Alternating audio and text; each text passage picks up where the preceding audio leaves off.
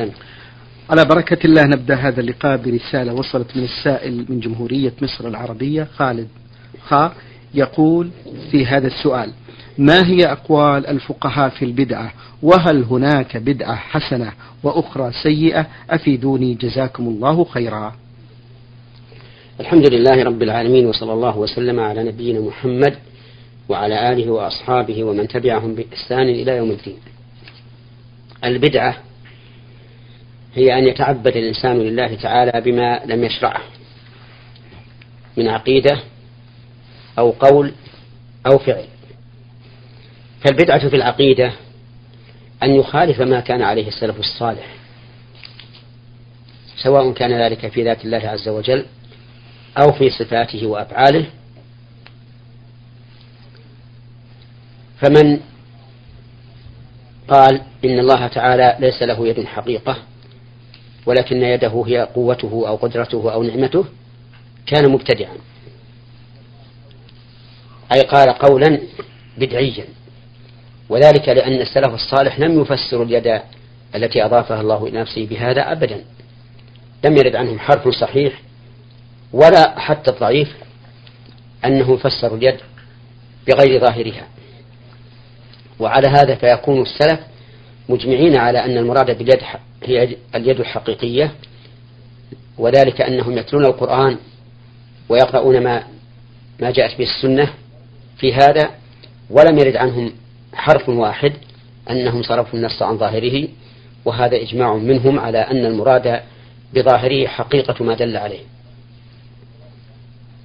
وكذلك قوله تعالى الرحمن على العرش استوى فإن معناها إذا تعدت بعلى العلو على الشيء علوا خاصا. فيكون استواء الله على عرش فيكون استواء الله على عرشه علوه عليه عز وجل على وجه خاص يليق بجلاله وعظمته لا نعلم كيفيته. فمن قال إن استوى بمعنى استولى وملك وقهر فقد ابتدع لأنه أتى بقول لم يكن عليه السلف الصالح. ونحن نعلم أن السلف الصالح مجمعون على أن استوى على العرش أي على عليه العلو الخاص اللائق بجلال الله عز وجل بدون تكييف ولا تمثيل لأنه لم يرد عنهم حرف واحد يخرج هذا اللفظ عن ظاهره. وهذا اللفظ بظاهره معناه ما ذكرنا لأن هذا هو معناه في اللغة العربية التي نزل, الله نزل القرآن بها. كما قال الله تعالى إنا جعلناه قرآنا عربيا لعلكم تعقلون وقال تعالى إنا أنزلناه قرآنا عربيا لعلكم تعقلون وقال تعالى نزل به الروح الأمين على قلبك لتكون من المنذرين بلسان عربي مبين. فاعتقاد ما ما يخالف عقيدة السلف بدعة. كذلك من الأقوال ما ابتدع فهناك أذكار رتبها من رتبها من الناس ليست على حسب الترتيب الشرعي الذي جاء عن محمد رسول الله صلى الله عليه وعلى آله وسلم فتكون بدعة. سواء كانت بدعة في صيغتها أو في هيئتها عند تلاوة أو في هيئة الذاكر عند ذكره أو غير ذلك. هناك أيضا أفعال ابتدعها من ابتدعها من الناس. أحدثوا شيئا لم يكن عليه النبي صلى الله عليه وسلم ولا أصحاب ولا أصحابه من الأفعال فهذه بدعة.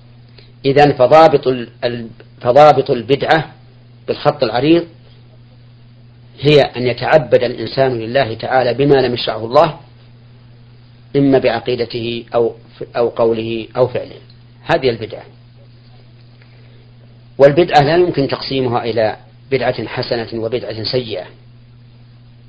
أبدا. لماذا؟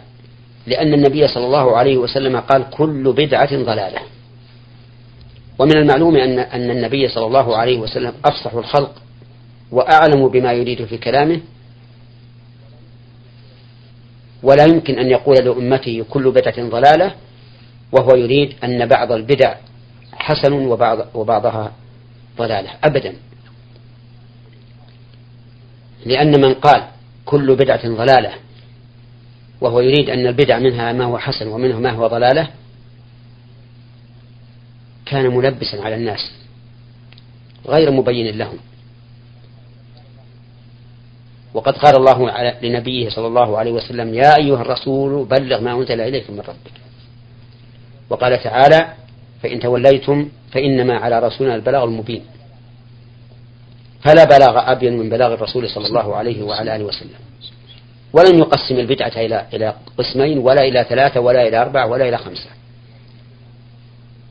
بل جعلها قسما واحدا. محاطا بالكلية العامة. كل بدعة ضلالة. وما ظن بعض الناس أنه بدعة وهو حسن فإنه ليس ببدعة. قطعا. وما ظنوا أنه حسن وهو بدعة فليس بحسن. فلا بد أن تنتفي إما البدعة وإما الحسن. أما أن يجتمع بدعة وحسن فهذا لا يمكن. مع قول الرسول صلى الله عليه وسلم كل بدعة ضلالة. فإن قال قائل أليس عمر بن الخطاب رضي الله عنه أثنى على البدعة؟ في قوله حين أمر أمر أبي بن كعب وتميم الداري أن يصلي للناس بإحدى عشرة ركعة فخرج ذات, ذات يوم وهم أي الناس مجتمعون على إمامهم فقال نعم البدعة هي؟ قلنا بلى. لكن هل عمر بن الخطاب رضي الله عنه في فعله هذا خالف سنة الرسول عليه الصلاة والسلام؟ لا لم يخالف. بل أحياها بعد أن كانت متروكة.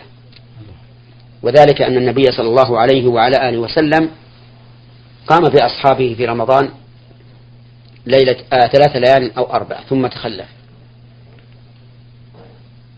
وعلل تخلفه بأنه خشي أن تفرض علينا. ومعلوم أن هذه الخشية قد زالت بوفاة الرسول صلى الله عليه وسلم. لأنه لا وحي بعد بعد موته عليه الصلاة والسلام. لكن بقي الناس في خلافة أبي بكر الصديق رضي الله عنه يصلون أوزاعا الرجلان جميعا والثلاثة جميعا والواحد وحده لأن أبا بكر رضي الله عنه كان مشتغلا بحروب الردة وغيرها وكانت مدة خلافته قصيرة سنتين وأربعة أشهر أو نحو ذلك. لكن عمر رضي الله عنه طالت به المدة وتفرغ لصغار الأمور وكبارها رضي الله عنه. وأتى بكل ما يحمد عليه. جزاه الله عن أمة محمد خيرا. فكان من جملة ما, ما أتى به أنه أعاد تلك السنة التي كان النبي صلى الله عليه وسلم شرعها لأمته ولكنه تخلف خوفا من أن تفرغ فهي بدعة نسبية أي بدعة بالنسبة لتركها في المدة ما بين تخلف النبي صلى الله عليه وعلى آله وسلم وإعادتها من عمر رضي الله عنه. لكن هنا مسألة قد يظنها بعض الناس بدعة وليست ببدعة وهي الوسائل التي يتوصل بها إلى مقصود شرعي. فإن هذه قد تكون حادثة بعد الرسول عليه الصلاة والسلام لكنها لا تعد بدعة لأن المقصود والغاية ما كان مشروعا. فما كان وسيلة للمشروع فهو منه. والمشروع قد قد أراد منا قد أراد الله ورسوله منا أن نفعله بأي وسيلة كانت إذا لم تكن الوسيلة محرمة لذاتها. فمثلا تصنيف الكتب وترتيب الأبواب. والفصول والكلام عن تاريخ الرجال وكتابة الفقه وتبويب المسائل وما حدث في زمننا أخيرا من مكبرات الصوت وآلات الكهرباء وغيرها هذه لم تكن معروفة في عهد الرسول عليه الصلاة والسلام لكنها وسيلة لأمر مقصود للشارع أمر به. فمثلا استماع الخطبة يوم الجمعة أمر مأمور به حتى أن الرسول عليه الصلاة والسلام من تكلم يوم الجمعة والإمام يخطب فهو كمثل الحمار يحمل أسفارا ومن قال له أنصت فقد لغى.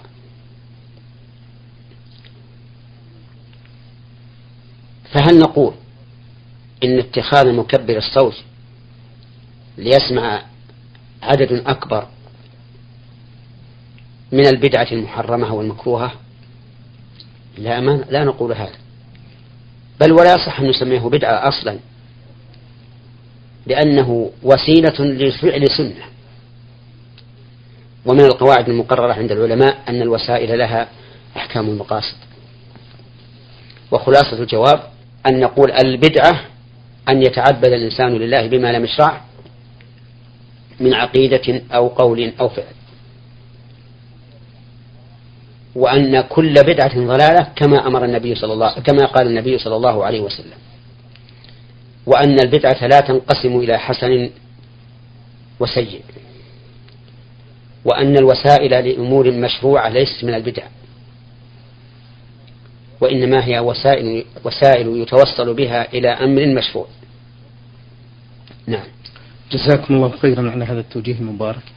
هذه سائلة للبرنامج. تقول إحدى الفتيات طلبت منها الكلية التي قدمت فيها انتسابا طلبت منها كشفا طبيا وقد حددت الكلية موعدا لحضور الكشف الطبي. وإذا لم تأتي به في الموعد المحدد يترتب عليه سقوط آه هذا الانتساب في القبول. وبما أن هذه الفتاة مرتبطة بعمل في المدرسة في منطقتها وبعيدة جدا عن الكلية ولا تستطيع الكشف الطبي وإرساله للجامعة في الموعد المحدد فقد أوصت زميلة لها بالكشف باسمها والذهاب به للكلية فما حكم هذا العمل؟ علما بأن هذه الفتاة سليمة ولا يوجد بها مرض ونود منكم الإجابة على هذا السؤال الشيخ محمد. هذا عمل محرم. من وجهين. الوجه الأول أنه كذب. فالمرأة المكشوف عنها ليست هي المرأة نعم. المطالبة. الوجه الثاني أنه خيانة للجامعة. ومن ورائها الوزارة ومن ورائها الدولة ومن ورائها الأمة. فهي خيانة لكل هذه الجهات. ويترتب على ذلك أن هذه المنتسبة سوف تأخذ الشهادة وترتقي بها إلى عمل لا ينال إلا بها. ف... ف... ويترتب على ذلك الراتب. ويكون هذا الراتب مبنيا على باطل والمبني على باطل باطل. ولهذا نحذر هذه المرأة أن تقوم بهذا العمل. نقول لا تقومي به. ونحذر غيرها أيضا من ممارسة مثل هذه الطريق السيئة. ونقول اقرأوا قول الله تعالى وينجي الله الذين اتقوا بمفازتهم لا يمسهم السوء ولا هم يحزنون. واتقوا الله تعالى عن مثل هذه المعاملة التي تشتمل على ما ذكرنا من الإثم. ونقول اذكروا قصة كعب بن مالك وهلال بن أمية ومرارة بن الربيع الذين صدقوا رسول الله صلى الله عليه وسلم في تخلفهم عن تبوك عن غزوة تبوك وأنهم لم يتخلفوا من عذر فصدقوا فأنجاهم الله. بل أنزل في قصتهم قرآنا يتلى إلى يوم القيامة. قرآنا يتلى في الصلاة نفلها وفرضها. قرآنا يتعبد الإنسان به لله عز وجل. إذا قرأ هذه القصة. قرآنا لكل قارئ يقرأه في كل حرف عشر حسنات. أي فضيلة تحصل؟ مثل مثل هذه الفضيلة. لهذا يجب على المؤمن أن يكون صادقا في مقاله وفعاله.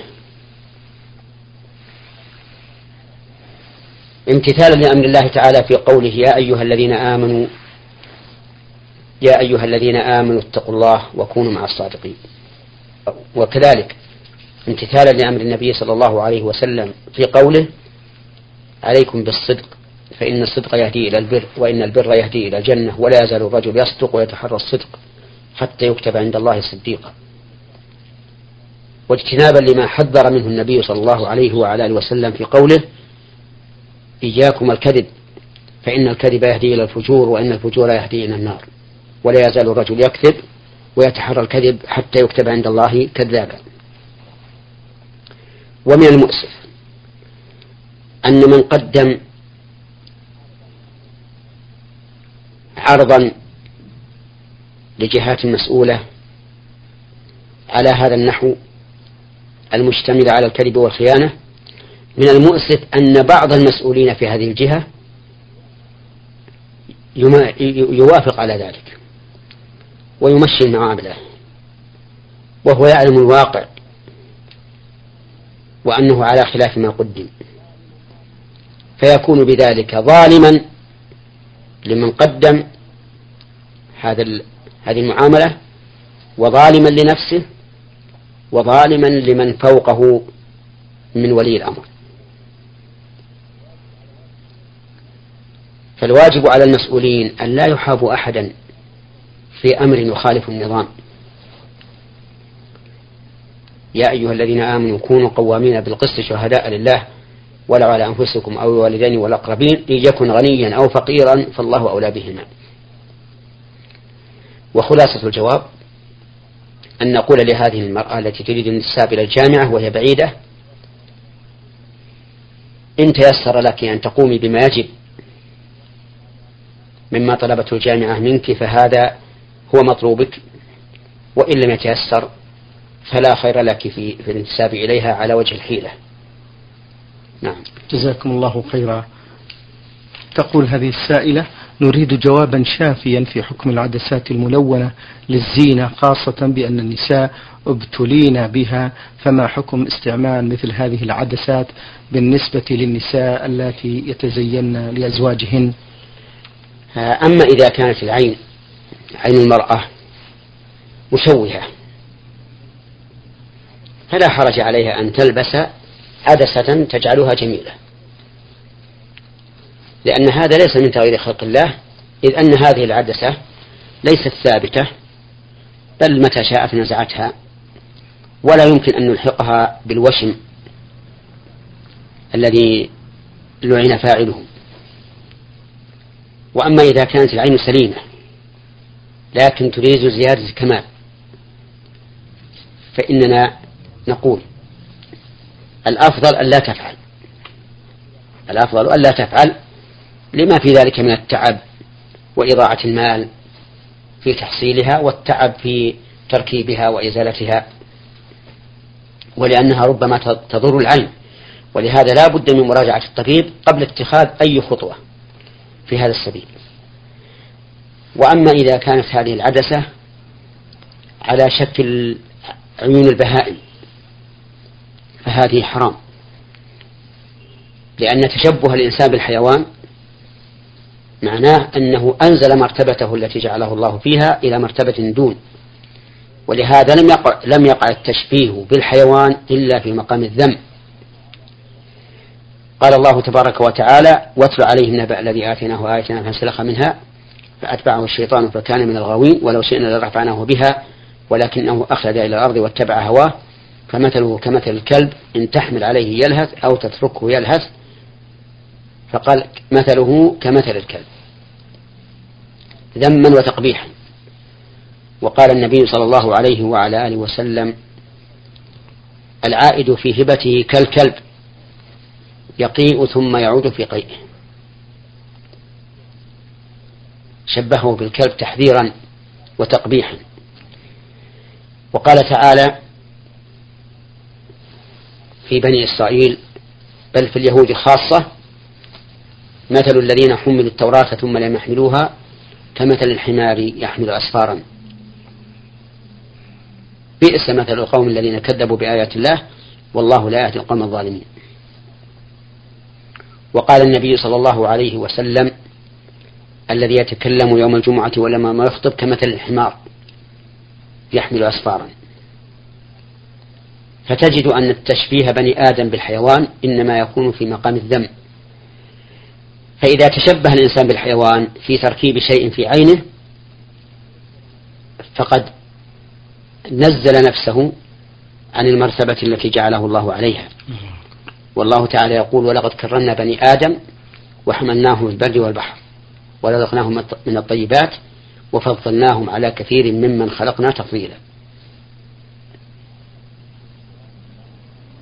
وعلى هذا فنقول في الجواب خلاصة خلاصة أولا قبل كل شيء وقبل اتخاذ أي خطوة يسأل الطبيب هل هذا يضر العين أو لا إن كان يضرها فهو ممنوع.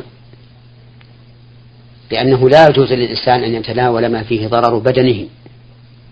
لقول الله تعالى ولا تقتلوا أنفسكم إن الله كان بكم رحيما. فإذا قال الطبيب إن الضرر منتفي. نظرنا هل المرأة محتاجة لذلك؟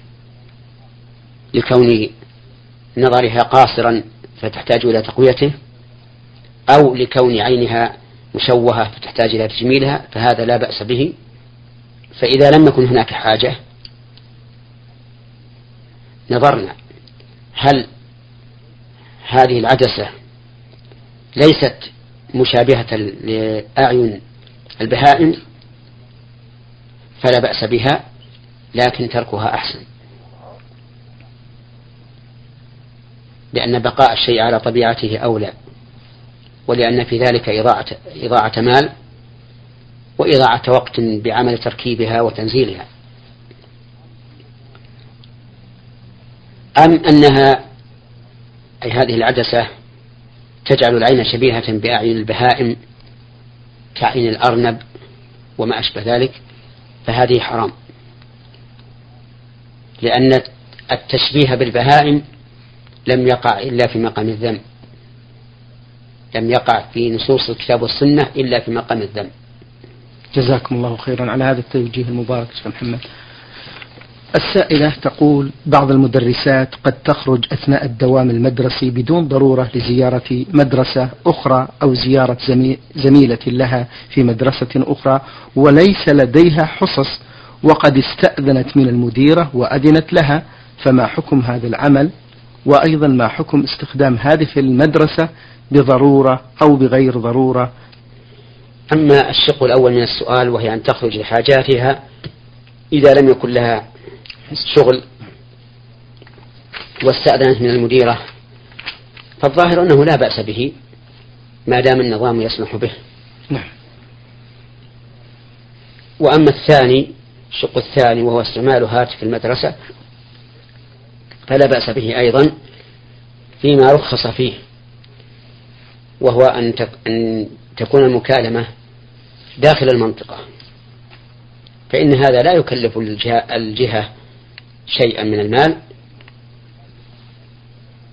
وأما إذا كان خارج المنطقة كالذي يحتاج إلى الصفر فهذا لا يجوز. إلا إذا كان هذا الذي يستعمل الهاتف آه، سوف يؤدي أجرة المكالمة. ولا يلحق آه، الجهة ضرر في كثرة إشغاله إياه. لأن بعض الموظفين ربما يستعمل الهاتف في مكالمة خارجية تحتاج إلى إلى الصفر لكن تقيد عليه وتؤخذ منه. فهذا لا بأس به إذا إذا وافقت آه وافقت الجهة المسؤولة المباشرة بشرط أن لا يشغل الهاتف لأنه أحيانا بعض أحيانا يستعمل بعض الناس الهاتف استعمالا طويلا فيعطل مصلحة الجهة إما بهاتف يريد عليها وإما بهاتف يخرج منها فهذا لا يجوز لأن مصلحة الجهة مقدمة مثال ذلك إنسان في مدرسة نعم. يريد أن يتصل إلى أهله يقول افعلوا كذا وكذا وأهله في البلد. هذا لا بأس به. لأنه مأذون فيه ولهذا فيما أعلم نزع الصفر من كثير من الدوائر لهذا الغرض. والثاني أن يكون استعماله للهاتف آه، إلى جهة أخرى. خارج المنطقة تحتاج إلى استعمال الصفر. فهذا لا يجوز. إلا بعد موافقة المسؤول في المدرسة وبشرط أن لا يشغله كثيرا لأن إشغاله كثيرا ربما يؤدي إلى فوات مصلحة المدرسة لكونها لكونها يرد عليها هواتف فيجدون الخط مشغولا. أو يحتاج أحد من المدرسة الاتصال إلى أمر هام يتعلق بالمدرسة فيجده أيضا مشغولا فهذا لا يجوز. نعم. شكر الله لكم يا فضيلة الشيخ وبارك الله فيكم وفي علمكم ونفع بكم المسلمين. أيها الإخوة الأحباب أيها الإخوة المستمعون الكرام أجاب على أسئلتكم فضيلة الشيخ محمد بن صالح بن عثيمين الأستاذ في كلية الشريعة.